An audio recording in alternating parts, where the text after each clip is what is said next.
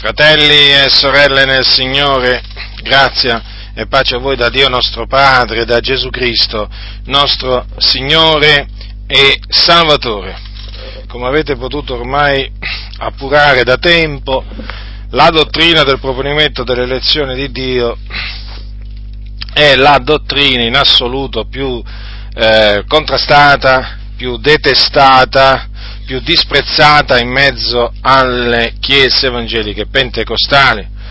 Certamente non solo in mezzo alle chiese evangeliche pentecostali, comunque io mi riferisco in particolar modo ai membri delle chiese pentecostali che negano eh, il proponimento dell'elezione di Dio o la predestinazione.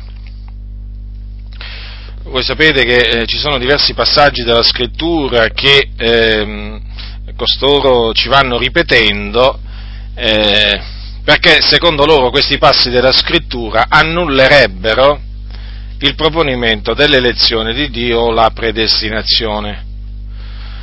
Vi ho già spiegato uno di questi passi che appunto è Giovanni 3,16. Oggi vi voglio spiegare un altro, uh, spiegare brevemente un altro passaggio della parola del Signore che prendono costoro eh, pensando che questo passaggio annulla il proponimento dell'elezione di Dio predestinazione. E si trova in Timoteo, è molto conosciuto ed è eh, quel passaggio che dice che Dio vuole che tutti gli uomini siano salvati e vengano alla conoscenza della verità però voglio leggerlo nel suo contesto, perciò prendete prima epistola, la prima epistola di Paolo a Timoteo, leggerò alcuni versetti del capitolo 2, precisamente dal versetto 1 al versetto 7. Paolo, apostolo, dice quanto segue a Timoteo. Io esorto dunque prima di ogni altra cosa che si facciano supplicazioni, preghiere, intercessioni, ringraziamenti per tutti gli uomini, per i re, per tutti quelli che sono in autorità affinché possiamo menare una vita tranquilla e quieta in ogni pietà e onestà. Questo è buono e accettevole nel cospetto di Dio, nostro Salvatore, il quale vuole che tutti gli uomini siano salvati e vengano alla conoscenza della verità, perché c'è un solo Dio ed anche un solo mediatore fra Dio e gli uomini, Cristo Gesù, uomo, il quale diede se stesso qual prezzo di riscatto per tutti fatto che doveva essere attestato a suo tempo e per attestare il quale io fui costituito banditore d'apostolo, io dico il vero, non mentisco, dottore dei gentili in fede e in verità. Dunque, secondo appunto i negazionisti, li chiamerò così, eh, queste parole di Paolo, cioè che Dio vuole che tutti gli uomini siano salvati e vengano alla conoscenza della verità, annullano annullano, distruggono, secondo loro, il, la predestinazione. Ma è proprio così perché, secondo loro, loro dicono che, vedete, qua Dio, Dio dice tramite l'Apostolo Paolo che vuole che tutti gli uomini siano salvati, e quindi non è possibile che ci siano delle persone che lui non voglia salvare o delle persone che siano da lui eh, destinate alla perdizione, cioè che devono andare in perdizione perché così lui ha preordinato. È inaccettabile perché queste parole, secondo loro, appunto, vogliono dire questo. Ma voglio innanzitutto dirvi che queste parole non vogliono dire questo, cioè queste parole non annullano per nulla il proponimento dell'elezione di Dio. Perché? Perché l'Apostolo Paolo queste parole le ha scritte in un contesto ben determinato, ben preciso, che è quello appunto che tratta la preghiera. Preghiera che noi dobbiamo innalzare a Dio per tutti gli uomini e dunque anche per i re e per tutti quelli che sono in autorità, affinché il Dio li salvi. Tra le altre cose, naturalmente, non è la sola cosa che noi dobbiamo chiedere a Dio per, mh, per le autorità, per esempio, no? non è che dobbiamo chiedere a Dio solo la salvezza dobbiamo chiedere a Dio anche che protegga le autorità, che dia loro sapienza, ma comunque la richiesta di salvezza eh, per le autorità, per tutti quelli che sono in autorità, è una richiesta giusta, legittima nel cospetto di Dio.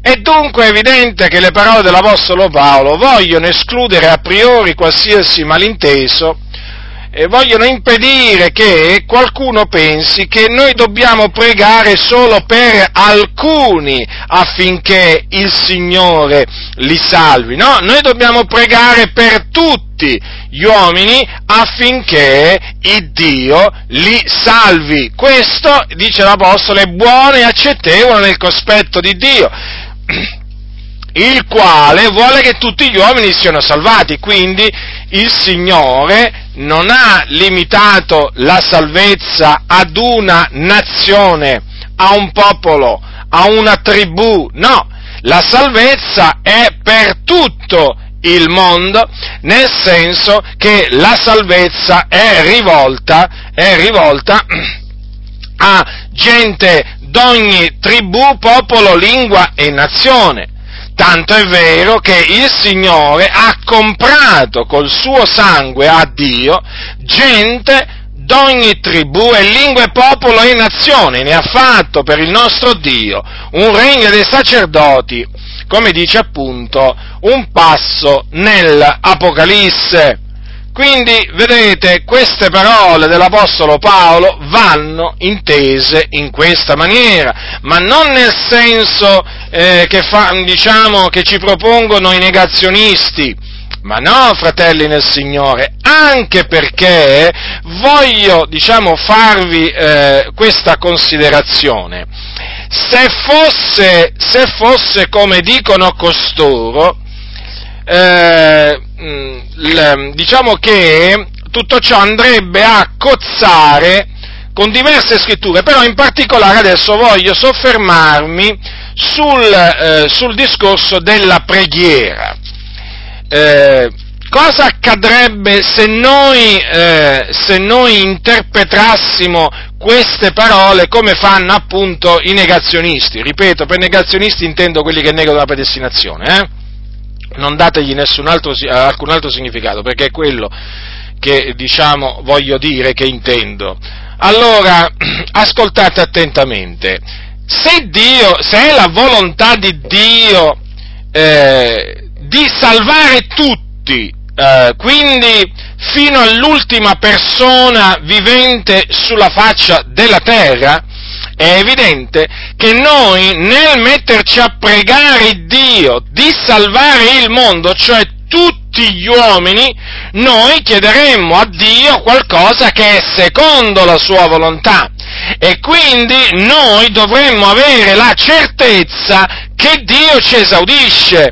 E quindi noi dovremmo vedere nella nostra generazione tutti gli uomini salvati, tutti, perché cosa dice Giovanni nella sua prima epistola? E questa è la confidenza che abbiamo in lui, che se domandiamo qualcosa secondo la sua volontà, egli ci esaudisce e se sappiamo che egli ci esaudisce in quel che gli chiediamo, noi sappiamo di avere le cose che gli abbiamo domandato. Allora, fratelli, vi faccio questa domanda molto semplice, ma se noi preghiamo il Dio con fede, in accordo con la sua volontà, e quindi gli chiediamo qualche cosa che è nella sua volontà, secondo la sua volontà. Ma non credete voi che quello che noi chiederemo lo otterremo? La Bibbia dice così. La Bibbia dice così, fratelli nel Signore, non possiamo dare un altro significato a queste parole di Giovanni. Lo ripeto, se domandiamo qualcosa secondo la sua volontà, egli ci esaudisce. Allora, non abbiamo noi forse pregato e prima di noi nelle altre generazioni non ci sono state chiese, le chiese non hanno forse pregato per la salvezza di tutti gli uomini, per la salvezza di tutto il mondo? Non hanno forse chiesto a Dio di salvare il mondo? Eh? Non l'abbiamo forse chiesto anche noi? Eh? Quante volte l'abbiamo chiesto noi al Signore questo? Dunque, dunque, se fosse come dicono costoro, che è la volontà di Dio di salvare tutti gli uomini, noi fratelli nel Signore, eh, noi dovremmo avere la certezza che tutto il mondo sarà salvato. E certo, qui non c'è un'altra spiegazione che possiamo dare. Allora, mettiamo quindi queste parole di Giovanni vicino a quelle di Paolo a Timoteo. Che cosa ne viene fuori? Che cosa ne viene fuori, fratelli del Signore? Che le parole di Paolo non possono avere il significato che gli danno i negazionisti. Perché Dio non ha mai esaudito nessun credente, nessuna chiesa che ha fatto questa richiesta precisa, cioè, Signore Dio, salva il mondo, tutto il mondo, salva tutti gli uomini. Questa è la prova, la prova proprio, che vorrei dire, la prova delle prove? Ma potremmo pure chiamarla così. Comunque è la prova pratica che quelle parole dette da Paolo non possono significare che è la volontà di Dio salvare tutti, dal primo all'ultimo essere vivente che vive sulla terra, perché altrimenti, fratelli, altrimenti da tempo che il Signore ci avrebbe esaudito, eh? altrimenti il Signore ci avrebbe già esaudito e poi avrebbe esaudito anche quelli, i nostri fratelli delle generazioni, delle generazioni precedenti. Ma perché Dio non ha mai esaudito questa preghiera? Perché Dio non esaudisce questa preghiera? È molto chiaro, perché non è la volontà di Dio salvare tutti gli uomini, dal primo all'ultimo essere vivente sulla faccia della terra perché altrimenti che senso avrebbero queste parole dell'Apostolo Paolo? Si sente spesso, eh, di Giovanni dico, ehm, si sente spesso dire, no, anche a costoro, noi dobbiamo chiedere a Dio qualcosa per ottenerla che è secondo la sua volontà. Se chiediamo a Dio qualcosa che non è secondo la sua volontà, siate certi, dicono costoro, giustamente, che Dio non ci esaudirà. Ma allora, perché quando si tratta della salvezza di tutti gli uomini non si dice chiaramente che anche in questo caso, eh, che anche in questo caso non rientra nella volontà di Dio salvare tutti indistintamente dal primo all'ultimo essere vivente? Perché dovrebbero riconoscere la verità, ma questi sono ostinati e non vogliono riconoscere la verità, anzi la contrastano la contrastano. A me alcuni di questi veramente eh, mi sembrano dei tori, dei tori infuriati che veramente si scatenano, abbassano la testa e con le corna veramente ti si, eh, ti si lanciano contro perché non sopportano, non sopportano che la scrittura, la scrittura smentisca la loro tesi, la loro tesi che è errata, perché la scrittura la scrittura non annulla la scrittura, la scrittura spiega la scrittura. Allora, se in questo caso la spiegazione che costoro danno a questo passo non trova riscontro nelle altre scritture, evidentemente, evidentemente non è quello il significato corretto che appunto eh, ha, ha, mm, ha quelle a quell'espressione di Paolo che Dio vuole che tutti gli uomini siano salvati e vengano alla conoscenza della eh, verità. Ora, vi ho appena detto che eh, la scrittura non annulla la scrittura, ma la scrittura spiega la scrittura. Ora, adesso, eh, diciamo, voglio proseguire col dimostrarvi che questa tesi o questa spiegazione che danno questi negazionisti mh, hm, fa a pugni con la Sacra Scrittura, cioè non è in accordo con la Sacra Scrittura o con la somma della parola di Dio. E questo per confermarvi ulteriormente che non è come dicono costoro. Allora, voi, voi sapete che Dio è un essere vivente, eterno, quindi senza principio, senza fine. Ma è un essere vivente, un essere spirituale vivente che ha una volontà.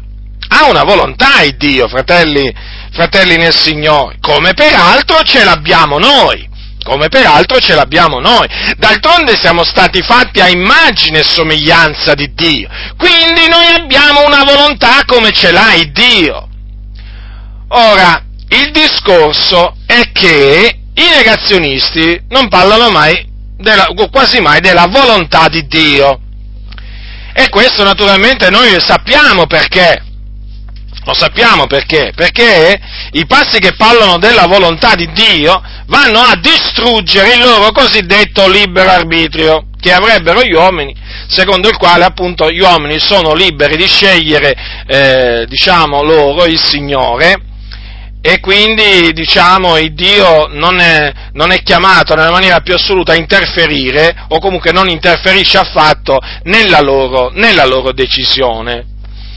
Allora, vi voglio adesso, diciamo, ulteriormente dimostrare mediante le scritture che costoro, interpretando le parole dell'Apostolo Paolo in quella maniera, vanno a contraddire quello che dice la Sacra Scrittura sulla volontà di Dio. Vi stavo dicendo che Dio ha una volontà. Allora, la domanda che noi ci dobbiamo porre e che ogni credente si deve porre è questa. Ma Dio, quando vuole fare una cosa, ci riesce? O meglio, riesce ad adempiere sempre la sua volontà? Qualcuno dirà, ma che domande, che, che domanda adesso ci dobbiamo mettere a fare? Una, una, domanda del genere? Certo, certo, è necessario farsi queste domande. Io vi voglio parlare in maniera semplice, affinché voi veramente comprendiate, comprendiate in maniera chiara il, il concetto allora Dio ha una volontà. Che cosa dice Dio a proposito appunto della sua volontà? Il Signore ha detto queste parole tramite il profeta Isaia. Il mio piano sussisterà e metterò ad effetto tutta la mia volontà. Badate bene, tutta, ha detto il Signore, non una parte solo. Quindi questo cosa significa? Che quello che Dio vuole fare o decide di fare, il Signore lo farà e nessuno gli può impedire di adempiere la sua volontà. E certo, perché altrimenti questo significherebbe che c'è qualcuno più grande e più potente di Dio. Eh, ci mancherebbe. Eh, come potremmo noi sostenere che c'è qualcuno più grande più potente di Dio? Non possiamo. Dunque, il Signore ha detto metterò ad effetto tutta la mia volontà. Eh, egli opererà. E chi potrà impedire l'opera sua? D'altronde se qualcuno potrebbe annullare la volontà, la volontà di Dio, sapete, voglio dire, accadrebbe che ci sarebbe qualcuno che potrebbe sventare i disegni del Signore, no? potrebbe annullare i disegni di Dio, mentre non è l'uomo che annulla i disegni di Dio, ma è Dio semmai che annulla i disegni dell'uomo, li sventa il Signore, appunto, i disegni dell'uomo, li frustra perché egli è Dio, fratelli nel Signore. Egli è colui che può ogni cosa, perché egli è colui che ha creato tutte le cose, considerate per un momento, quindi la potenza che ha il Signore la potenza, la potenza, fratelli del Signore, ma veramente qui se dovessimo parlare della potenza di Dio, di quello che il Signore è in grado di fare, ma qui il tempo verrebbe meno, fratelli, ma qui dovremmo veramente aprire la Bibbia dalla Genesi all'Apocalisse e veramente stare giornate, giornate intere per parlare della potenza di Dio. Egli è l'onnipotente, colui che può ogni cosa. Allora, volete voi che l'onnipotente non sia in grado di adempiere tutta la sua volontà eh, in questo mondo? E come potrebbe Dio, se non fosse in grado di adempiere tutta la sua volontà, come potrebbe Dio eh, mantenere stabili i suoi disegni? Eh? Come potrebbe Dio far sussistere il suo piano? Come potrebbe Dio volgere tutti gli eventi che avvengono sulla faccia della terra, volgerli verso la direzione da lui decretata e che naturalmente culminerà naturalmente appunto tutto ciò nella fine di ogni cosa, eh? Come potrà, come potrà e come potrebbe il Signore veramente mandare eh, ad effetti i suoi, i suoi disegni, no? adempiere i suoi disegni, no? che tra, quei, tra, i quali disegni c'è naturalmente il ritorno, il ritorno di Cristo e poi naturalmente tutto, tutti gli eventi che dovranno, dovranno seguire. Come potrebbe il Signore veramente, se non avesse la capacità di adempiere tutta la sua volontà, fratelli del Signore, come potrebbe essere in grado di mantenere le sue promesse, eh? Eh, di far sì che i suoi disegni, eh, che sono meravigliosi, si adempiano? Non potrebbe, fratelli nel Signore. Allora, nella Bibbia abbiamo noi delle dimostrazioni, che, delle prove che il Dio veramente è in grado di mettere ad effetto tutta la sua volontà e quindi questo significa è in grado di influire sulle decisioni degli uomini, eh, di plasmarle eh, come lui vuole e quindi è in grado di dirigere, dirigere i passi degli uomini nella direzione da lui decretata. Ci sono delle prove, ma ce ne sono di prove, fratelli nel Signore, ce ne sono tante. Io ve ne voglio prendere due. Allora, la prima, la prima si trova nel libro dei re. Allora, prendete il libro dei re, fratelli nel Signore. Prendete il libro dei re e adesso andremo a leggere qualche cosa che è avvenuto, è avvenuta eh, secoli, secoli, secoli fa, eh? molti secoli fa. Praticamente la divisione del regno di Israele in due regni. Allora, vediamo, diciamo, di fare una breve premessa per chiarire appunto l'oggetto della mm, meditazione. Allora, voi sapete che il re Salomone negli ultimi anni della sua vita si abbandonò all'idolatria e con lui anche il popolo. Allora il Signore si indignò contro Salomone per questo e gli parlò. Egli disse, capitolo 11 di Primo Re, versetto 11, gli disse, già che tu hai agito a questo modo e non hai osservato il mio patto e le leggi che ti avevo date, io ti strapperò di dosso il reame e lo darò al tuo servo, non di meno, per amor di Davide, tuo padre, io non lo farò te vivente, ma lo strapperò dalle mani del tuo figliuolo. Però non gli strapperò tutto il reame, ma lascerò una tribù al tuo figliuolo, per amor di Davide, mio servo, e per amor di Gerusalemme che io ho scelto. Quindi questo fu il giudizio di Dio contro il re Salomone, un uomo che era stato dotato da Dio di grande sapienza, ma che, eh, diciamo, il cui cuore fu pervertito dalle, dalle, dalle molte donne straniere con cui lui si unì, e quindi lui si diede all'idolatria. E questo fu il giudizio di Dio contro Salomone. Un giudizio praticamente che Dio confermò a Geroboamo, che a quel tempo era servo di Salomone, e glielo confermò tramite un suo profeta. Ascoltate, che cosa c'è scritto?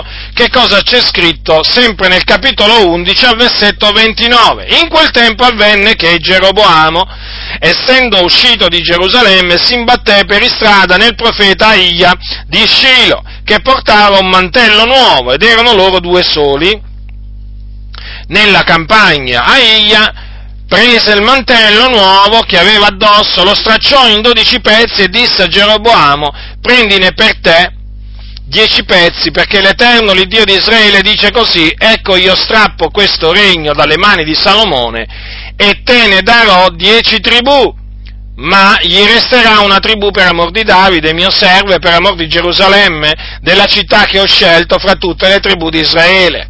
E ciò perché i figlioli di Israele mi hanno abbandonato, si sono prostrati davanti ad Astarte, divinità dei Sidoni, davanti a Chemosh, dio di Moab, e davanti a Milcom, dio dei figlioli di Ammon. E non hanno camminato nelle mie vie per fare ciò che è giusto agli occhi miei e per osservare le mie leggi e i miei precetti, come fece Davide, padre di Salomone. Non di meno non torrò dalle mani di lui tutto il regno, ma lo manterrò principe tutto il tempo della sua vita per amor di Davide, mio servo, che io scelsi e che osservò i miei comandamenti e le mie leggi. Ma torrò il regno dalle mani del suo figliuolo e te ne, tra- e te ne darò dieci tribù e al suo figliuolo lascerò una tribù affinché Davide mio servo abbia sempre una lampada davanti a me in Gerusalemme nella città che ho scelta per mettervi il mio nome. Io prenderò dunque te, tu regnerai su tutto quello che l'anima tua desidererà e sarai re sopra Israele, se tu ubbidisci a tutto quello che ti comanderò e cammini nelle mie vie, fai ciò che è giusto agli occhi miei, osservando le mie leggi e i miei comandamenti come fece Davide, mio servo, io sarò con te, ti edificherò una casa stabile come ne edificai una Davide e ti darò Israele, umilierò così la progenie di Davide, ma non per sempre. Dunque, vedete, fratelli del Signore, il Signore, il Signore Dio in questa maniera espresse la sua, la sua volontà, la sua volontà che era quella di dividere il regno di Israele, allora era ancora unito, e di dare eh, dieci tribù, erano in, to- in, totale dodici, e di dare dieci tribù di questo regno a Geroboamo, servo di Salomone e invece a Roboamo, il figlio di Salomone, il Signore avrebbe lasciato due tribù, la tribù di Giuda e quella di Beniamino, che praticamente, che praticamente appunto formarono un regno, un regno a parte, chiamato il regno di Giuda, mentre il regno eh, composto dalle dieci tribù di Israele formava poi il regno di Israele. Allora, che cosa avvenne alla morte di, eh, di Salomone? Avvenne che, avvenne questo, e adesso leggiamo parte del capitolo 12 di Prima Re. Ascoltate attentamente, fratelli nel Signore, perché tutto quello che fu scritto per l'adieto fu scritto per il nostro ammaestramento. Perciò apriamo le nostre orecchie eh, e facciamoci appunto ammaestrare dalla parola del Signore. Roboamo andò a Sichem, perché tutto Israele era venuto a Sichem per farlo re. Quando Geroboamo, figliolo di Nebat, ebbe di ciò notizia, si trovava ancora in Egitto, dove era fuggito per scampare dal re Salomone. Stava in Egitto. E quivi lo mandarono a chiamare. Allora Geroboamo e tutta la raunanza di Israele vennero a parlare a Roboamo e gli dissero, tuo padre ha reso duro il nostro gioco, ora rendi tu più lieve la dura servitù e il gioco pesante che tuo padre ci ha imposti, e noi ti serviremo. Ed egli rispose loro, andatevene e tornate da me fra tre giorni, e il popolo se ne andò. Il re Roboamo si consigliò coi vecchi che erano stati al servizio del re Salomone, suo padre, mentre era vivo e disse, che mi consigliate voi di rispondere a questo popolo? E quelli gli parlarono così, se oggi tu ti fai servo di questo popolo, se tu gli cedi, se gli rispondi e gli parli con bontà, ti sarà servo per sempre. Ma Roboam abbandonò il consiglio datogli dai vecchi e si consigliò coi giovani che erano cresciuti con lui ed erano al suo servizio e disse loro, come consigliate voi che rispondiamo a questo popolo che mi ha parlato dicendo allevi il gioco che tuo padre ci ha imposto? E i giovani che erano cresciuti con lui gli parlarono così, ecco, quel che dirai a questo popolo popolo che si è rivolto a te dicendo tuo padre ha reso pesante il nostro gioco e tu ce lo allievi, e tu ce lo allievi. Eh, gli risponderai così, il mio dito mignolo è più grosso del corpo di mio padre. Ora mio padre vi ha, casti- vi ha caricati d'un gioco pesante, ma io lo renderò più pesante ancora. Mio padre vi ha castigati con la frusta e io vi castigherò con flagelli e punte. Tre giorni dopo Geroboamo e tutto il popolo vennero da Roboamo, come aveva, come aveva ordinato il re dicendo tornate da me fra tre giorni e il re rispose aspramente abbandonando il consiglio che i vecchi gli avevano dato e parlò al popolo secondo il consiglio dei giovani, dicendo, mio padre ha reso pesante il vostro gioco, ma io lo renderò più pesante ancora. Mio padre vi ha castigati con la frusta e io vi castigherò coi flagelli a punte. Così il re non diede ascolto al popolo, perché questa cosa era diretta dall'Eterno, affinché s'adempisse la parola da lui detta per mezzo di Aiglia di Scilo a Geroboamo, figliolo di Nebat.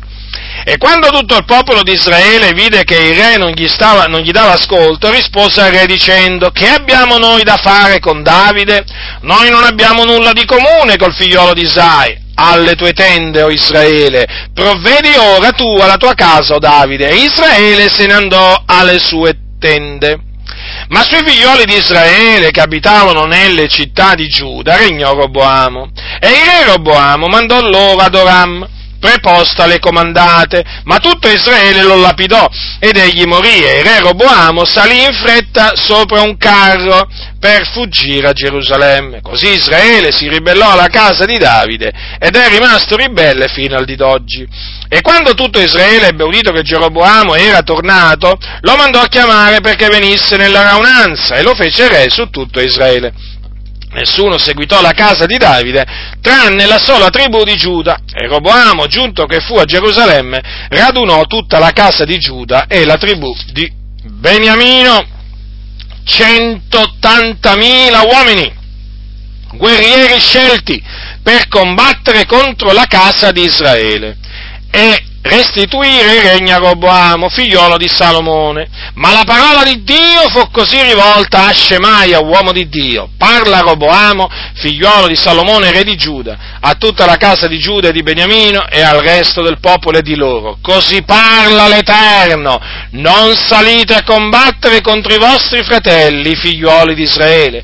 Ognuno se ne torni a casa sua, perché questo è avvenuto per voler mio. Quelli obbedirono alla parola dell'Eterno e se ne tornarono via secondo la parola dell'Eterno. Allora, fratelli nel Signore, non ci sarebbe nemmeno bisogno di, di, di, tanta spiegazione, anzi forse di nessuna spiegazione, tanto è chiaro veramente quello che, quello che è scritto, comunque una spiegazione ve la do comunque, sia pur breve.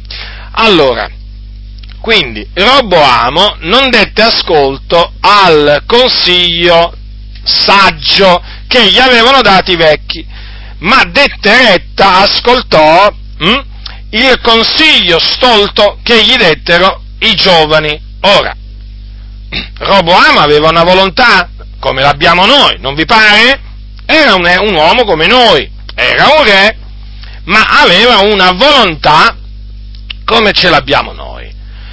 Ora, come avete potuto vedere, lui eh, volle dare retta al consiglio dei giovani e questo scatenò naturalmente la reazione del, diciamo, di una grande parte del popolo di Israele.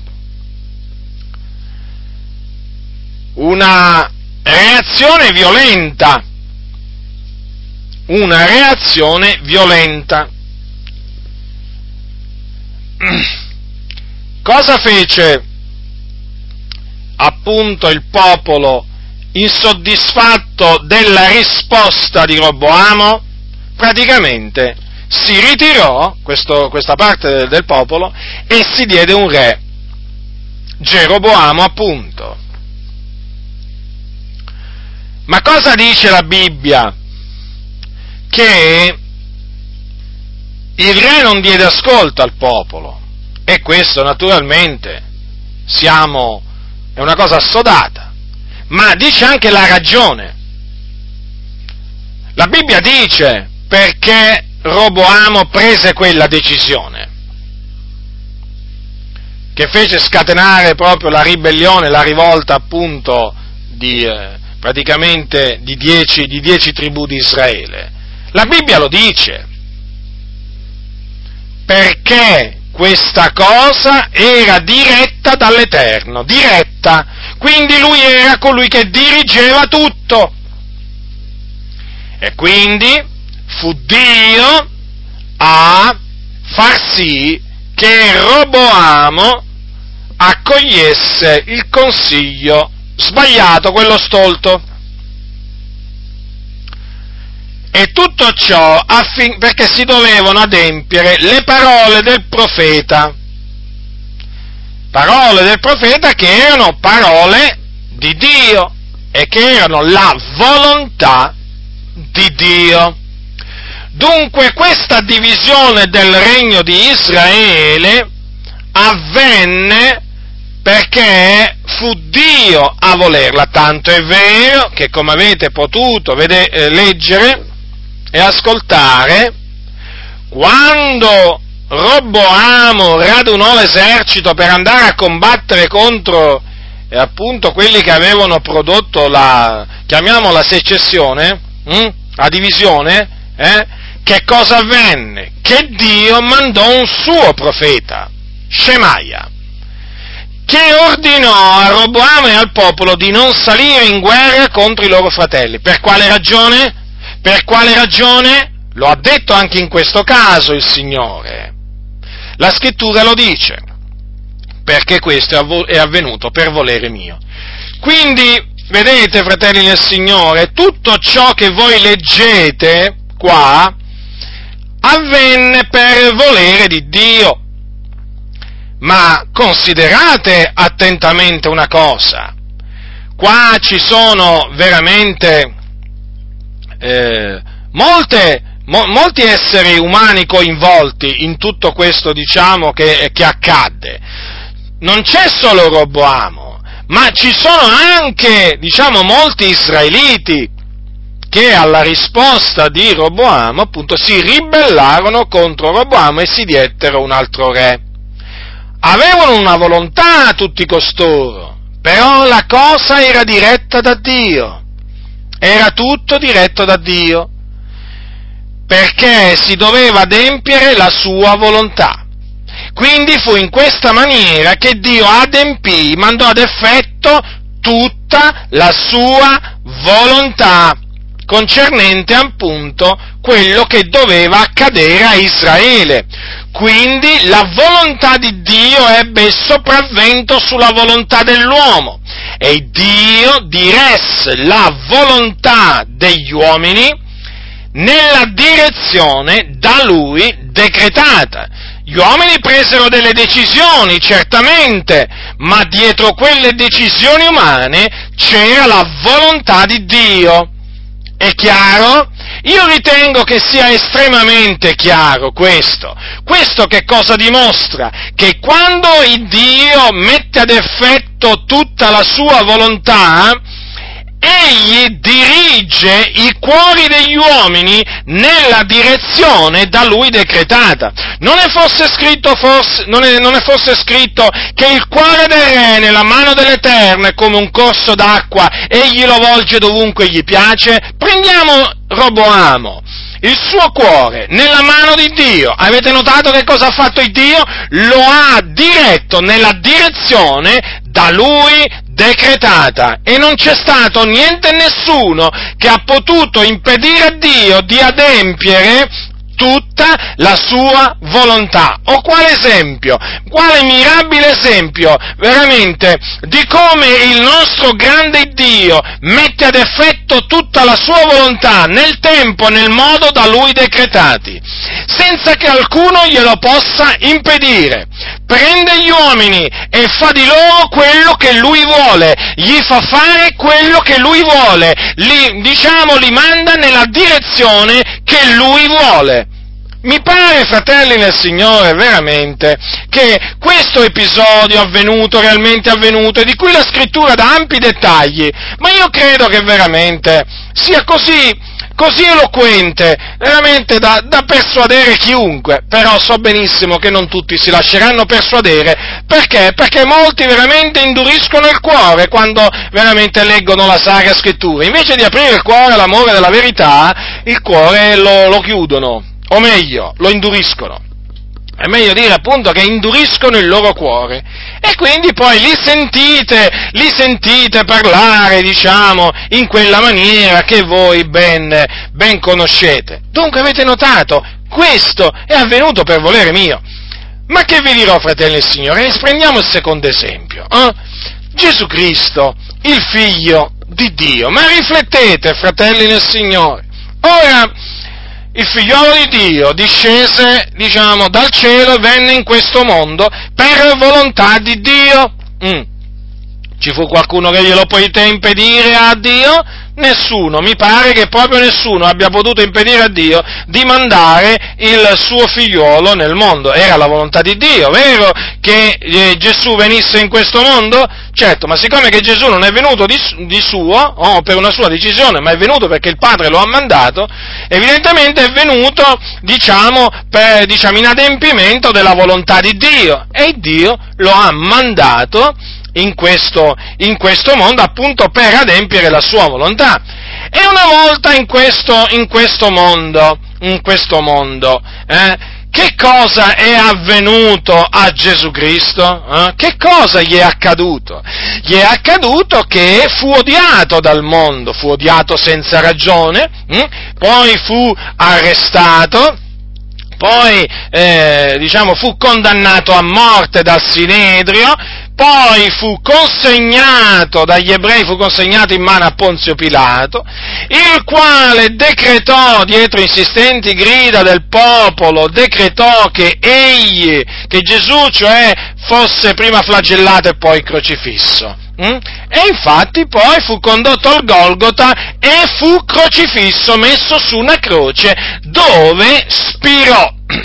Ora, fratelli nel Signore, domandatevi, ma oltre alla venuta del figliuolo di Dio in questo mondo, e quindi mi riferisco all'incarnazione della parola, o comunque al fatto che la parola è stata fatta carne, e che, e che evento che nessuno ha potuto impedire.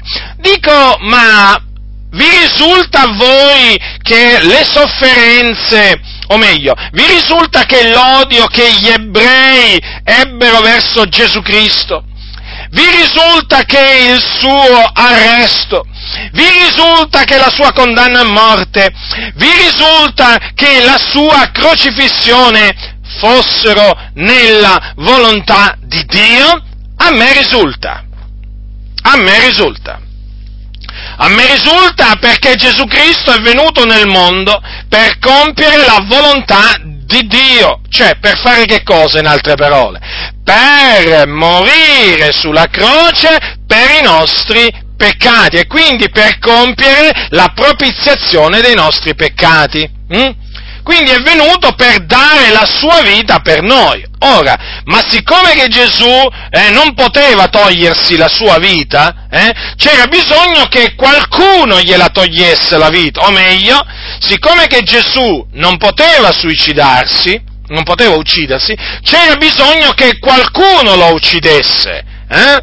Quindi, cosa è avvenuto? Che appunto qualcuno, qualcuno, dopo aver condannato il figliolo di Dio a morte, decretò, decretò appunto che fosse crocifisso e di fatti fu ucciso. Eh? Fu ucciso appunto per crocifissione. Allora, fratelli nel Signore, è evidente dunque, è evidente che tutto quello che accadde a Gesù avvenne per volontà di Dio, fu Dio a volerlo. Qualcuno dirà, ma come? Ma come? Allora anche il fatto che fu odiato, ma allora anche il fatto che fu tradito da uno dei suoi discepoli, ma allora anche il fatto che veramente il Sinedrio ah, disse reo di, reo di morte, e allora anche il fatto che Pilato sentenziò la sua morte, anche tutto questo, sì. Sì, fratelli nel Signore, e nessuno può negarlo. Nessuno può negarlo perché la, la, scrittura dice quanto segue. Ascoltate che cosa disse, che cosa disse Pietro, eh? Cosa disse Pietro agli ebrei? Dice così, uomini israeliti, udite queste parole. Gesù il Nazareno, uomo che Dio ha accreditato fra voi mediante opere potenti e prodigi e segni che Dio fece per mezzo di lui, fra voi come voi stessi ben sapete, quest'uomo, allorché vi fu dato nelle mani per il determinato consiglio e per la prescenza di Dio, voi per mandi iniqui, inchiodandolo sulla croce, lo uccideste. Quindi vedete?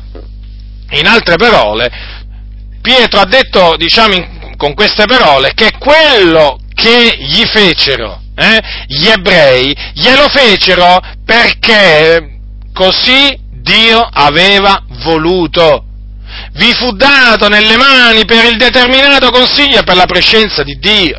E più avanti i discepoli del Signore, quando pregarono, dissero al Padre, di, di pari consentimento, e in vero in questa città, contro il tuo santo servitore Gesù che tu hai unto, si sono raunati Erode e Ponzio Pilato insieme coi gentili e con tutto il popolo di Israele per fare tutte le cose che la tua mano e il tuo consiglio avevano innanzi determinato che avvenissero. Quindi, fratelli nel Signore, tutto ciò è avvenuto per volere di Dio.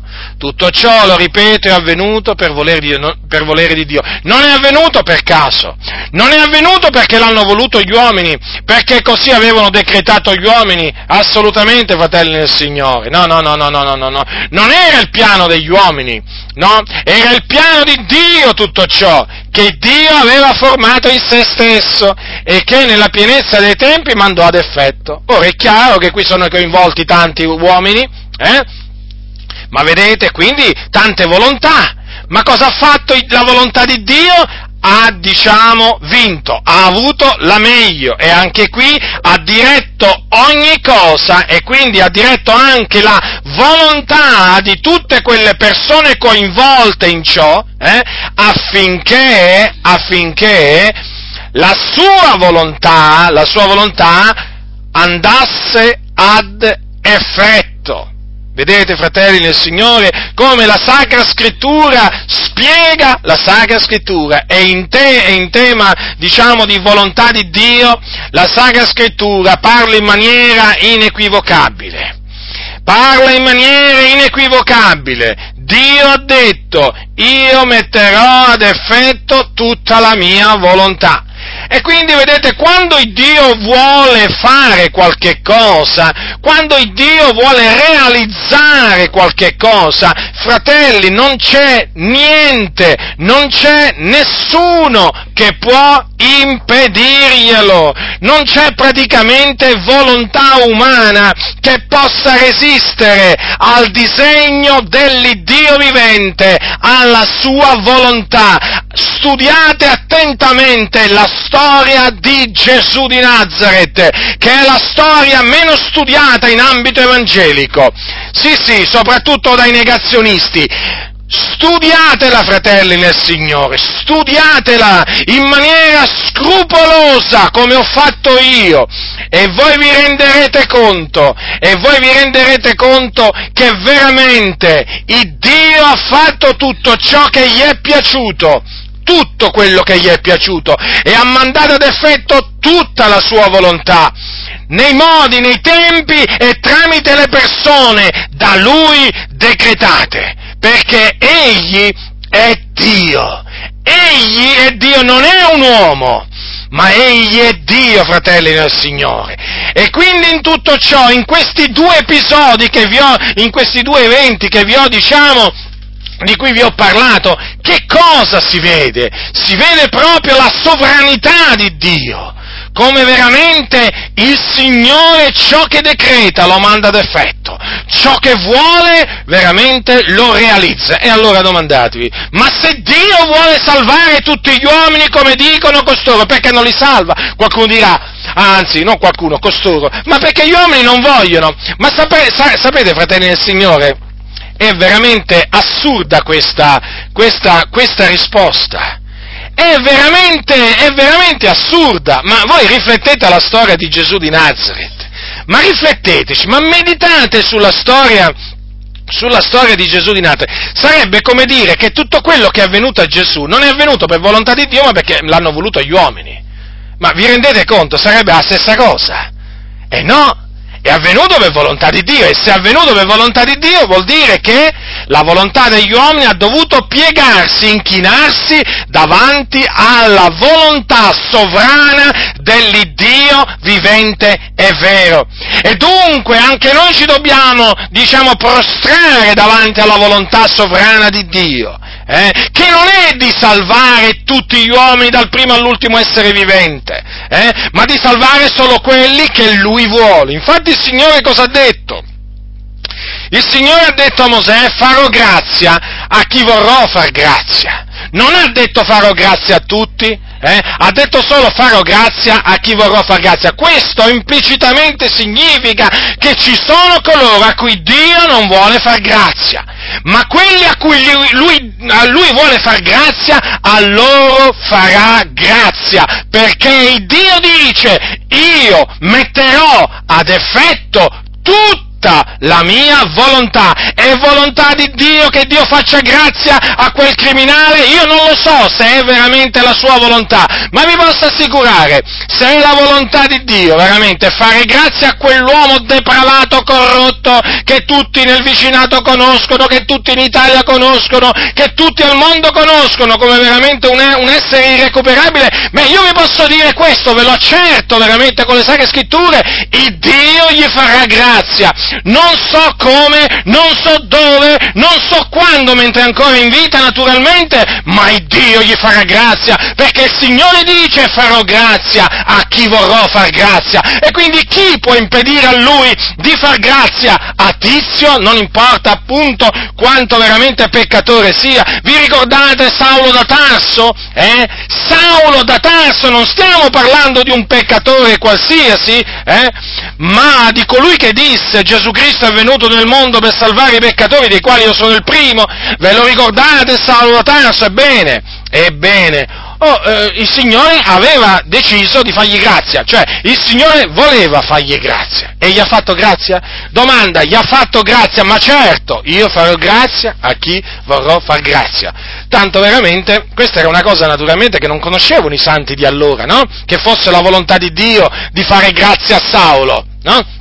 A lui proprio nello specifico. Tant'è vero che quando poi Saulo si è convertito lo temevano perché non pensavano che lui fosse veramente un discepolo. Ve lo ricordate questo, fratelli del Signore? Eh? Tutti lo temevano non credendo che egli fosse un discepolo. Considerate un po' voi, diciamo, eh, Paolo, Saulo da Tasso, quanto fosse conosciuto, diciamo, per il suo zelo persecutorio contro, contro la Chiesa. Eppure Signore gli fece grazia. Perché? Perché gli volle far grazia. Perché gli volle far grazia, fratelli nel Signore. E quindi vedete, la volontà di Dio è quella che ha il sopravvento, fratelli nel Signore. E di questo dobbiamo essere contenti, sapete? Dobbiamo essere contenti, contentissimi. Dobbiamo essere contenti di avere un Dio veramente eh, la cui volontà l'uomo non può, l'uomo non può annullare. Eh? Io sono contento. Certo, ci sono quelli che non sono contenti, però il problema è loro. Allora, vedete dunque, se fosse, se Dio volesse salvare tutti, ma lo farebbe, fratelli, ma lo farebbe, ma li salverebbe tutti, dal primo all'ultimo, ma come ha fatto con Saulo, con Saulo Tarso. Attenzione, chi sarà il suo consigliere? Nessuno. Ma ascoltate, diciamo che eh, per assurdo, per assurdo, no? Uno, uno potrebbe dire, no? Ma Signore, ma se tu sei riuscito a salvare Saulo da Tarso mediante una visione, guardate bene, un grande persecutore della Chiesa, eh? Il Signore lo ha salvato con una visione. Stava andando a Damasco, Gesù gli appare, Saulo, Saulo, perché mi perseguiti? Ecco, Signore chi sei? Eh, io sono Gesù, il, il Nazareno, vi ricordate no, queste parole? Io sono Gesù che tu perseguiti e così via. Una visione, fratelli, è bastata una visione al Signore, ma rifletteteci, rifletteteci che cosa è bastato al Signore per fermare la corsa di quel persecutore della Chiesa. Eh? Pensate, rifletteteci, una visione. Allora, chi dà le visioni? Eh? Chi dà le visioni? Non sono allucinazioni, eh? No, no, no, no, no. Allora, le visioni le dai Dio. Allora, fratelli, ma uno potrebbe dire, ma Signore, ma tu con una visione, eh? hai salvato Saulo Tarso, ma perché non dai una visione a tutti gli uomini che sono sulla faccia della terra, no? Voglio dire, gli fai apparire Gesù come a Saulo, no? E diciamo, eh, li salvi. Signore, sarebbe in grado di farlo, no? Che, che, dite voi? Non sarebbe in grado di fare una cosa del genere, ma certo, quanti uomini ci sono sulla faccia della terra? 6 miliardi, 7 miliardi, quanti sono? Ah, ma per il Signore, sapete, per il Signore 1, 10, 10 milioni, eh, che cambia? Ma cosa cambia per il Signore? Allora rifletteteci, ma perché il Signore non dà una visione a tutti? A tutti, a tutti quelli che ancora non lo conoscono? Mm? A tutti, proprio tutti, a quelli che hanno sentito parlare del suo nome, a quelli che non hanno ancora sentito parlare del suo nome. Eh? Perché il Signore non dà una visione a tutti e così li salva come ha salvato Saulo a Tarso? Chiaramente questo è un ragionamento umano, è un ragionamento che nessuno di noi chiaramente deve fare, però io ve l'ho diciamo citato giusto per farvi capire che se fosse volontà di Dio, veramente, ma il Signore potrebbe, potrebbe, eh, potrebbe salvare tutti, tutti quelli che rimangono da salvare sulla faccia della terra, eh, li salverebbe con una visione, proprio come si suol dire, dalla mattina alla sera, eh, o dalla sera alla mattina, eh? veramente, fratelli nel Signore, perché Dio è l'Onnipotente. Dio è l'Onnipotente, quando Lui dice metterà ad effetto tutta la mia volontà, dice il vero.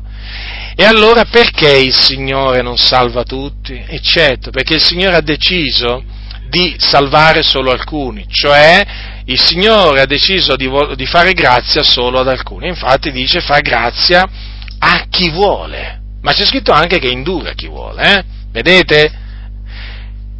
Non è chiaro, fratelli nel Signore? Io credo che sia veramente molto chiaro. Ora, ma diciamo che c'è anche dell'altro, c'è anche dell'altro, ma se fosse come dicono costoro, che Dio vuole salvare tutti, tutti, ma proprio tutti, eh, allora perché il Signore Gesù, il figliolo di Dio nei giorni della sua carne, hm, eh, compì qualche cosa per impedire eh, ehm, a una parte degli uomini di convertirsi. Come qualcuno dirà?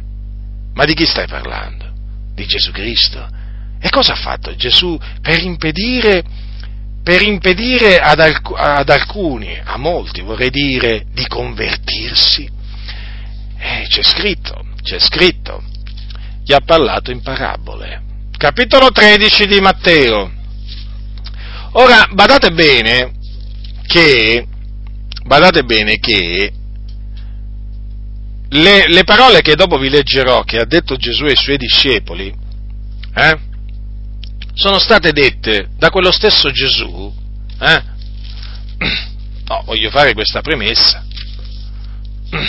da quello stesso Gesù che disse, il Dio non ha mandato il suo figliolo nel mondo per giudicare il mondo, ma perché il mondo sia salvato per mezzo di lui. Capitolo 3 di Giovanni, al versetto 17. Non solo, sono state dette dallo stesso Gesù che ha detto a Nicodemo, poiché Dio ha tanto amato il mondo, che ha dato il suo unigenito figliolo, affinché chiunque crede in lui non perisca ma abbia vita eterna.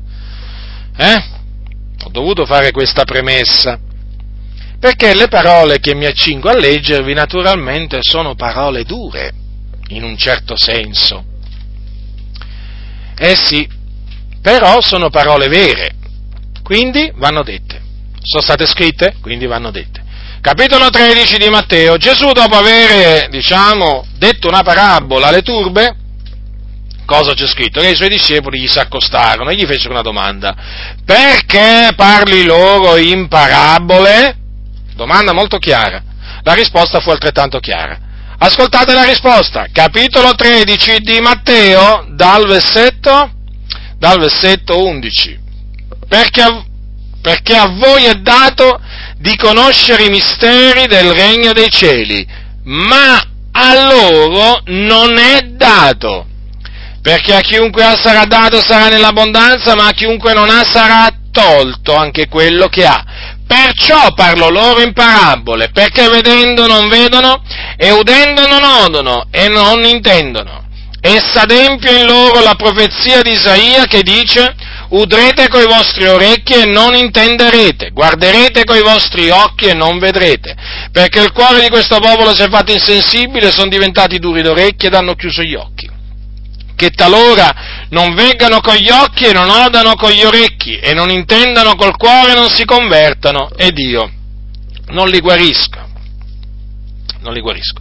Allora, prendete queste stesse parole, le, le vogliamo leggere in Marco, da Marco, quando egli fu in disparte, capitolo, capitolo 4, dal versetto 10, quando egli fu in disparte, eh, allora, quelli che gli stavano intorno, coi, coi dodici, lo interrogarono sulle parabole ed egli disse loro, a voi è dato di conoscere il mistero del regno di Dio, ma a quelli che sono di fuori tutto è presentato per via di parabole, affinché vedendo vedano sì ma non discernano, udendo odano sì ma non intendano, che talora non si convertano e i peccati non siano loro rimessi. Allora, fratelli nel Signore, Cosa, cosa, ci dice la Sacra Scrittura? Che Gesù parlava alle turbe in parabole, non come dicono i, i negazionisti, no? per farsi capire meglio, ma per non farsi capire. E quindi affinché i suoi uditori non si convertissero e i loro peccati non, fo, non, non, non fossero rimessi. Come qualcuno dirà, ma com'è possibile questa cosa? Mai nessuno me l'aveva detta. Mai nessuno te l'aveva detta? Evidentemente eh, perché chi te la doveva dire? Eh? Chi te la doveva dire o non conosce le scritture o queste parole le ha lette ma preferisce nella maniera più assoluta ometterle dalle sue predicazioni, dai suoi insegnamenti. Qui è chiaro la ragione per cui Gesù parlava alle turbe in parabola. Hm? Perché non voleva che si convertissero, perché non voleva quindi che i loro peccati fossero rimessi. Ma perché questo? Perché si dovevano adempiere le scritture, si dovevano adempiere le parole del profeta Isaia. Quindi quindi coloro che udivano le sue parabole non potevano credere, fratelli nel Signore, non potevano credere, gli era impedito, gli era impedito perché, perché si dovevano adempiere le parole del profeta. Cosa dice Giovanni nel capitolo 12, dal versetto 37? Sebbene avesse fatto tanti miracoli in loro, prese- in loro presenza, pure non credevano in lui affinché si adempisse la parola detta dal profeta Isaia. Signore, chi ha creduto a quello che ci è stato predicato e a chi è stato rivelato il braccio del Signore? Perciò non potevano credere per la ragione detta ancora da Isaia. Egli ha ciecato gli occhi loro e indurato i loro cuori affinché non vengano con gli occhi e non intendano col cuore e non si convertano e io non li sani. Allora avete compreso, fratelli nel Signore, eh, perché il Signore si usò di parabole per parlare alle turbe affinché, affinché gli occhi loro fossero accecati e i loro cuori induriti e affinché quindi non si convertissero. Mm? Ecco, cioè affinché in una parola si adempisse quello che era stato detto dal profeta Isaia, che era la volontà di Dio. Vi ricordo questo perché i profeti parlarono da parte di Dio e rivelarono la volontà di Dio e perciò, e perciò non potevano credere. E non potevano credere perché fratelli del Signore, queste parole si dovevano adempiere per forza di cose. Ecco perché quelli non potevano credere. Eh, in virtù della volontà di Dio. Quindi, da un lato sì, possiamo dire non vollero credere, certamente, ma non vollero credere perché Dio non volle che volessero. Uso questa espressione giusto per farmi capire. Perché Dio impedì loro di credere, ma dice non potevano credere, fratelli nel Signore, vi rendete conto qui? In effetti qui, in effetti qui, eh, non avrebbe senso avere scritto, cioè, se Giovanni avesse scritto perciò non volevano credere per la ragione detta ancora da, da Isaia, non avrebbe avuto alcun senso, notate, io ho detto prima, diciamo, non volevano credere semplicemente per mettere enfasi sul fatto no, che anche loro avevano una volontà, d'altronde Gesù stesso disse un giorno, Gerusalemme, Gerusalemme che uccidi i profeti, dice quante volte ho voluto raccogliere due figlioli come, come diciamo, una eh, la chiocciola, no? raccoglie i suoi pulcini sotto le ali, e voi non avete voluto, e voi non avete voluto, quindi chiaramente è giusto anche dire che non vollero credere, però in questo caso, in effetti, Giovanni dice non potevano credere, non, non dice non volevano credere, ma perché non avrebbe avuto senso il resto della frase. E certo, perché? Perché lui spiega la ragione per cui non potevano credere. non avrebbe infatti eh, non avrebbe infatti avuto alcun senso dire perciò non volevano credere per la ragione detta ancora di Isaia e gli ha accecato gli occhi loro. Perché? Perché quel loro, perché quel loro diciamo, non credere dipendeva da un'azione, dipese da un'azione precedente di Dio, che fu l'accecamento dei loro occhi e l'induramento dei loro cuori. Eh? E quindi ecco perché non potevano credere, perché c'era stata o ci fu un'azione di Dio per impedire che loro credessero. Vedete dunque, fratelli del Signore, che eh, ritorniamo a 1 Timoteo 2,4, non può avere quel significato. Io gli avrei dato pure quel significato, fratelli del Signore, eh? Ma se il resto della scrittura mi avrebbe confermato ciò, ma non me lo conferma. Non me lo conferma quel significato che gli danno i negazionisti, quelli che negano la predestinazione. E quindi non ho potuto accettarlo, non posso accettarlo, lo devo rigettare con forza.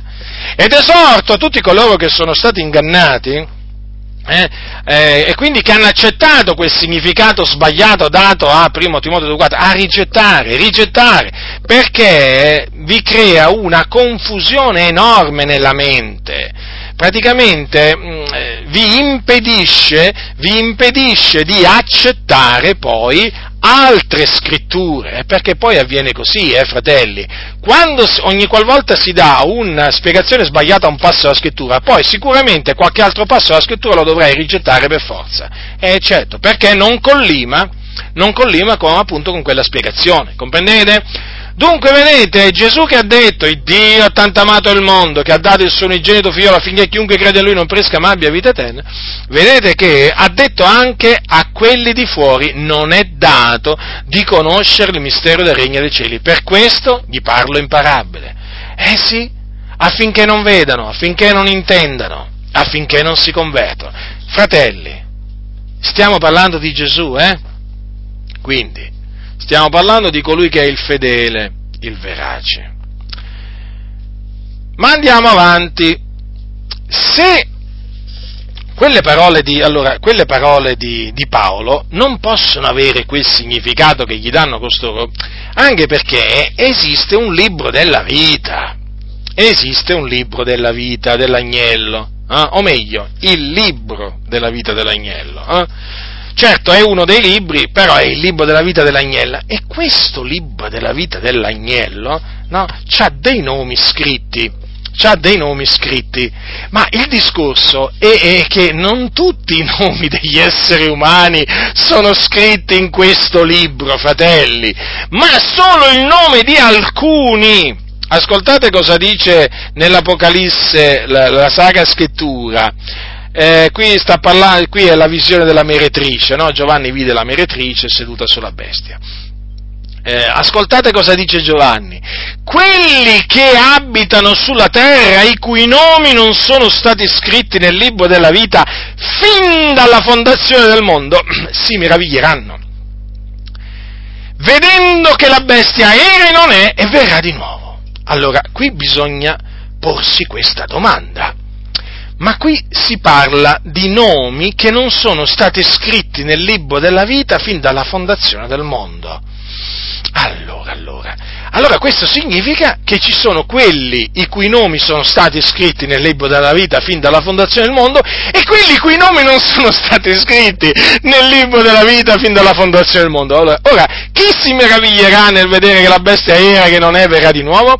Quelli i cui nomi sono stati scritti nel libro della vita fin dalla fondazione del mondo? Ma no, fratelli nel Signore, noi non possiamo meravigliarci. Hm? Ma perché conosciamo il piano di Dio? Quelli che si meraviglieranno sono quelli i cui nomi non sono stati scritti nel libro della vita fin dalla fondazione del mondo. Allora qui naturalmente vedete che c'è scritto fin dalla fondazione del mondo. Eh, quindi qui veramente si va indietro col tempo, eh, fratelli nel Signore, si va, proprio, si va proprio al tempo in cui noi non esistevamo proprio, eh, proprio non esistevamo. Allora, se la volontà di Dio di salvare tutti, ma proprio tutti, ma come mai qua mancano nel libro della vita i nomi di una buona parte dell'umanità? E che sono quelli naturalmente che poi saranno gettati nello stagno ardente di fuoco e di zolfo? Domanda, fratelli, chi ha scritto questo libro? Chi ha scritto questo libro? Chi ha scritto questo libro? Non è forse il Signore? E quindi il fatto che manchino dei nomi è dovuto a lui, è dovuto alla sua volontà. Ha voluto scrivere alcuni nomi e non, ha, non ha voluto scrivere altri nomi. E allora, dato che è chiamato il libro della vita dell'agnello, evidentemente non è la volontà di Dio salvare tutti, tutti gli uomini. Questo si, naturalmente si può spiegare solo in questa maniera, fratelli, non in un'altra maniera. Sapete come se ne sono usciti i, i negazionisti? E loro quando parlano del libro della vita dell'agnello, parlano del libro della vita dell'agnello come un registro, ne parlano come, come se fosse un registro, no? Un registro, un registro di chiesa? Eh? Parliamo così, va? Giusto umanamente, va, per fa, per, parlo così per farmi capire, ora chiaramente io sono contrario, eh, chiaramente al registro di chiesa, so che esistono, però sono contrario al registro di chiesa, eh, eh, non è biblico. Però esistono registri di chiesa e evidentemente siccome che hanno i registri di chiesa, è venuta fuori questa invenzione dei registri di chiesa, i pastori no, cosa hanno cominciato a pensare? Che il libro della vita fosse come un registro di chiesa, no? Praticamente eh, quando uno diventa, mem- quando uno diventa membro di chiesa, che fa il pastore? Va lì nel registro di chiesa e scrive il nome no, del, del, del, nuovo convertito, del neoconvertito. Eh? Generalmente questo si fa quando lo fanno questi pastori quando, quando, la persona viene battezzata, anche se, anche se, alla fine gli dicono che eh, praticamente lui si è convertito quando diciamo, ha creduto. Comunque sia, a prescindere quando scrivono quel nome i pastori, i pastori pensano, no? eh, i pastori di queste chiese, no? i negazionisti, pensano che il libro della vita dell'agnello sia appunto come un registro di chiesa, no? e che quando uno praticamente si converte, usiamo questa espressione, no? il pastore va là, no? E scrive il nome del nuovo convertito. Allora, che cosa gli dicono i negazionisti no? a, a, a, tanti credenti?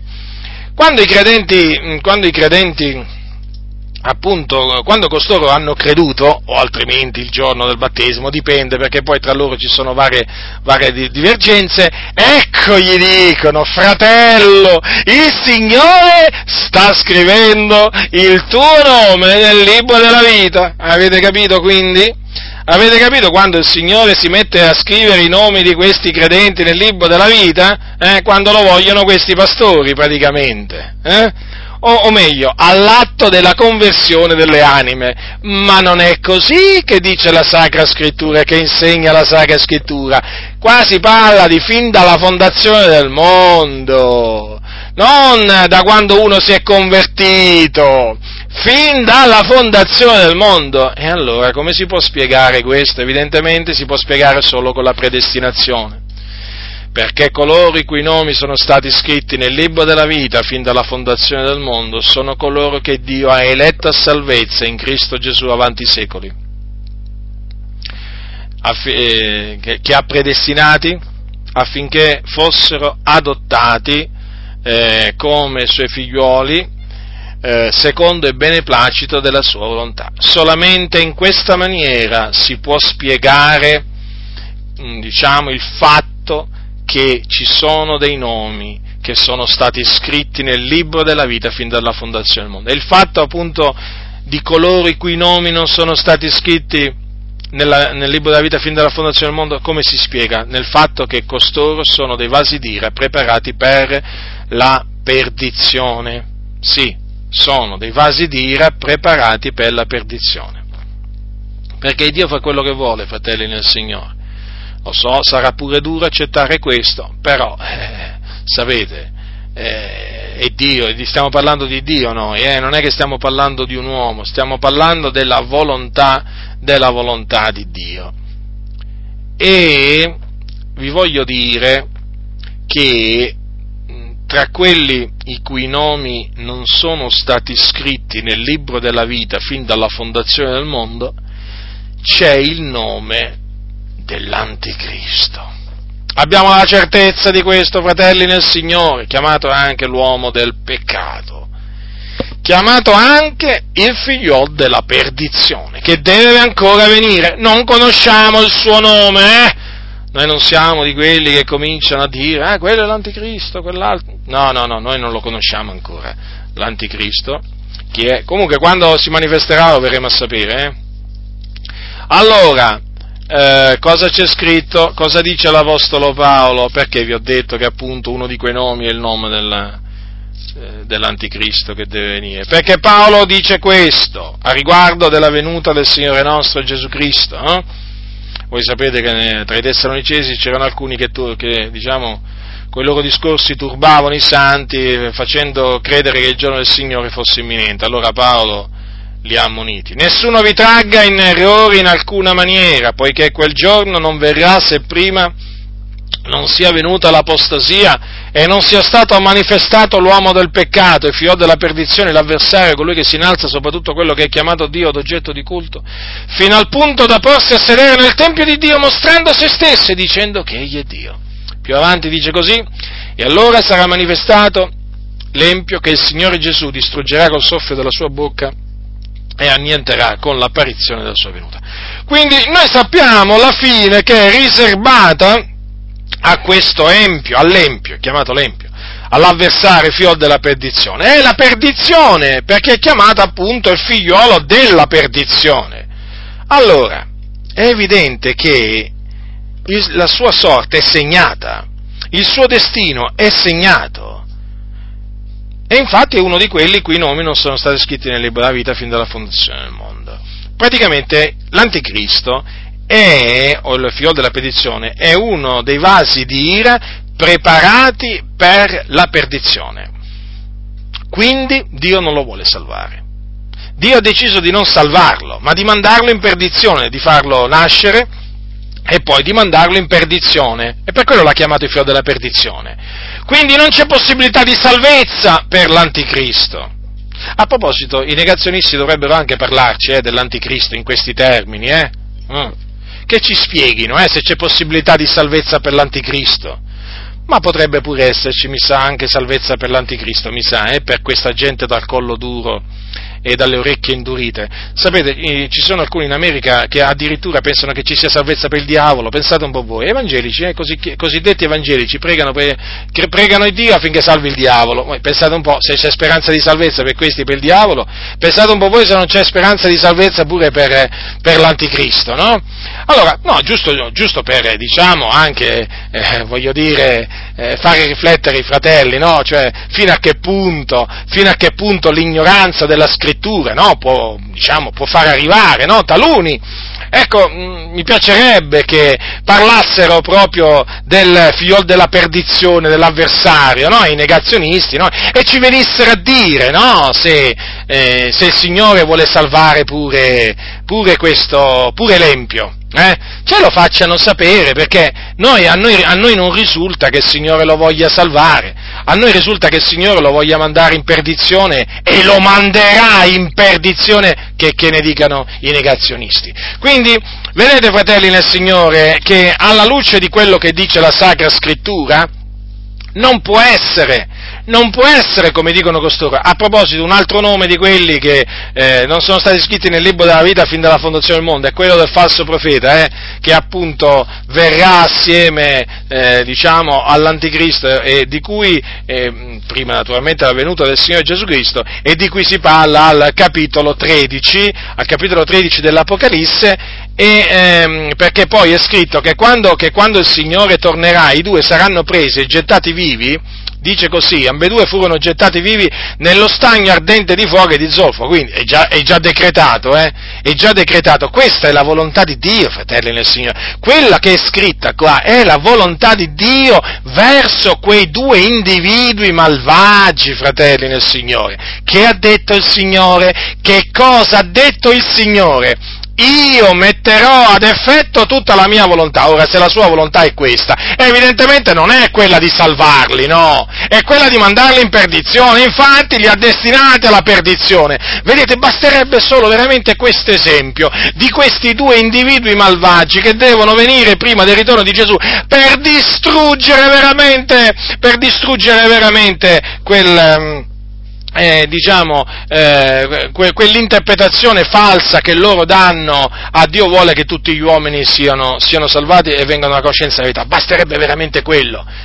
Ma basterebbe veramente! Infatti quando gli, si, quando gli si, fa questa, ho notato questo, che quando gli si fa questa domanda ai, ai negazionisti, ah, gli dice, ma senti qua, ma Dio vuole salvare pure, pure l'anticristo? Pure l'empio? Pure il figlio della petizione? Eh no, fa, No, fa, eh, quello no. Quello no perché, perché è scritto. Ah, quello no perché è scritto, eh? Ah, quello no perché è scritto. Ma, allora, voglio dire, eh, c'è qualcosa che non torna qua. Ma c'è qualcosa che non torna, torna evidentemente, no? Perché se Dio vuole che tutti gli uomini siano salvati, eh, a rigor di logica, come si suol dire, eh, e perché bisogna escludere eh? Perché bisogna escludere l'anticristo e il falso profeta? Eh? A rigor di logica non si dovrebbero, non si esclu- non si dovrebbero escludere questi due personaggi, ma ecco che i negazionisti, eh, dicono in questo caso, in effetti, ah, in questo caso, in effetti, eh? Investigate le scritture, investigate le scritture e vedrete che di casi ce ne sono altri, non è che c'è solo questo. Io veramente incoraggio la fratellanza mi rivolgo a coloro che ancora negano la predestinazione.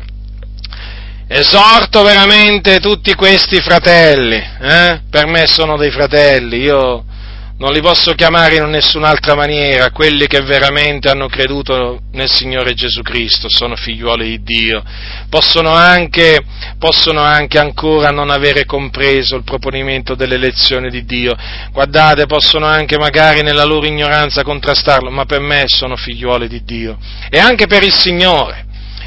Certamente la loro ignoranza chiaramente gli sarà imputata, questo sì, però la Bibbia dice a tutti quelli che l'hanno ricevuto, egli ha dato il diritto di diventare figlioli di Dio a quelli cioè che credono nel suo nome. Certo, l'ignoranza è una brutta cosa, eh? cerchiamo noi naturalmente di debellarla, però vi posso assicurare che è, una, è come una sorta di, di piaga veramente che si è, che si è diffusa veramente in mezzo al popolo del Signore. Comunque vi stavo dicendo, io li chiamo fratelli perché sapete che ci sono taluni invece che proprio oltraggiano, offendono a noi, eh. Sì, sì, ci sono dei negazionisti che proprio a noi ci, proprio, ci oltraggiano in una maniera proprio inverosimile, è una cosa impressionante, cioè proprio un'insensatezza, una cattiveria, una, un, proprio una spietatezza, un'ignoranza, ma c'è di tutto, c'è di tutto veramente nel cuore di costoro, no?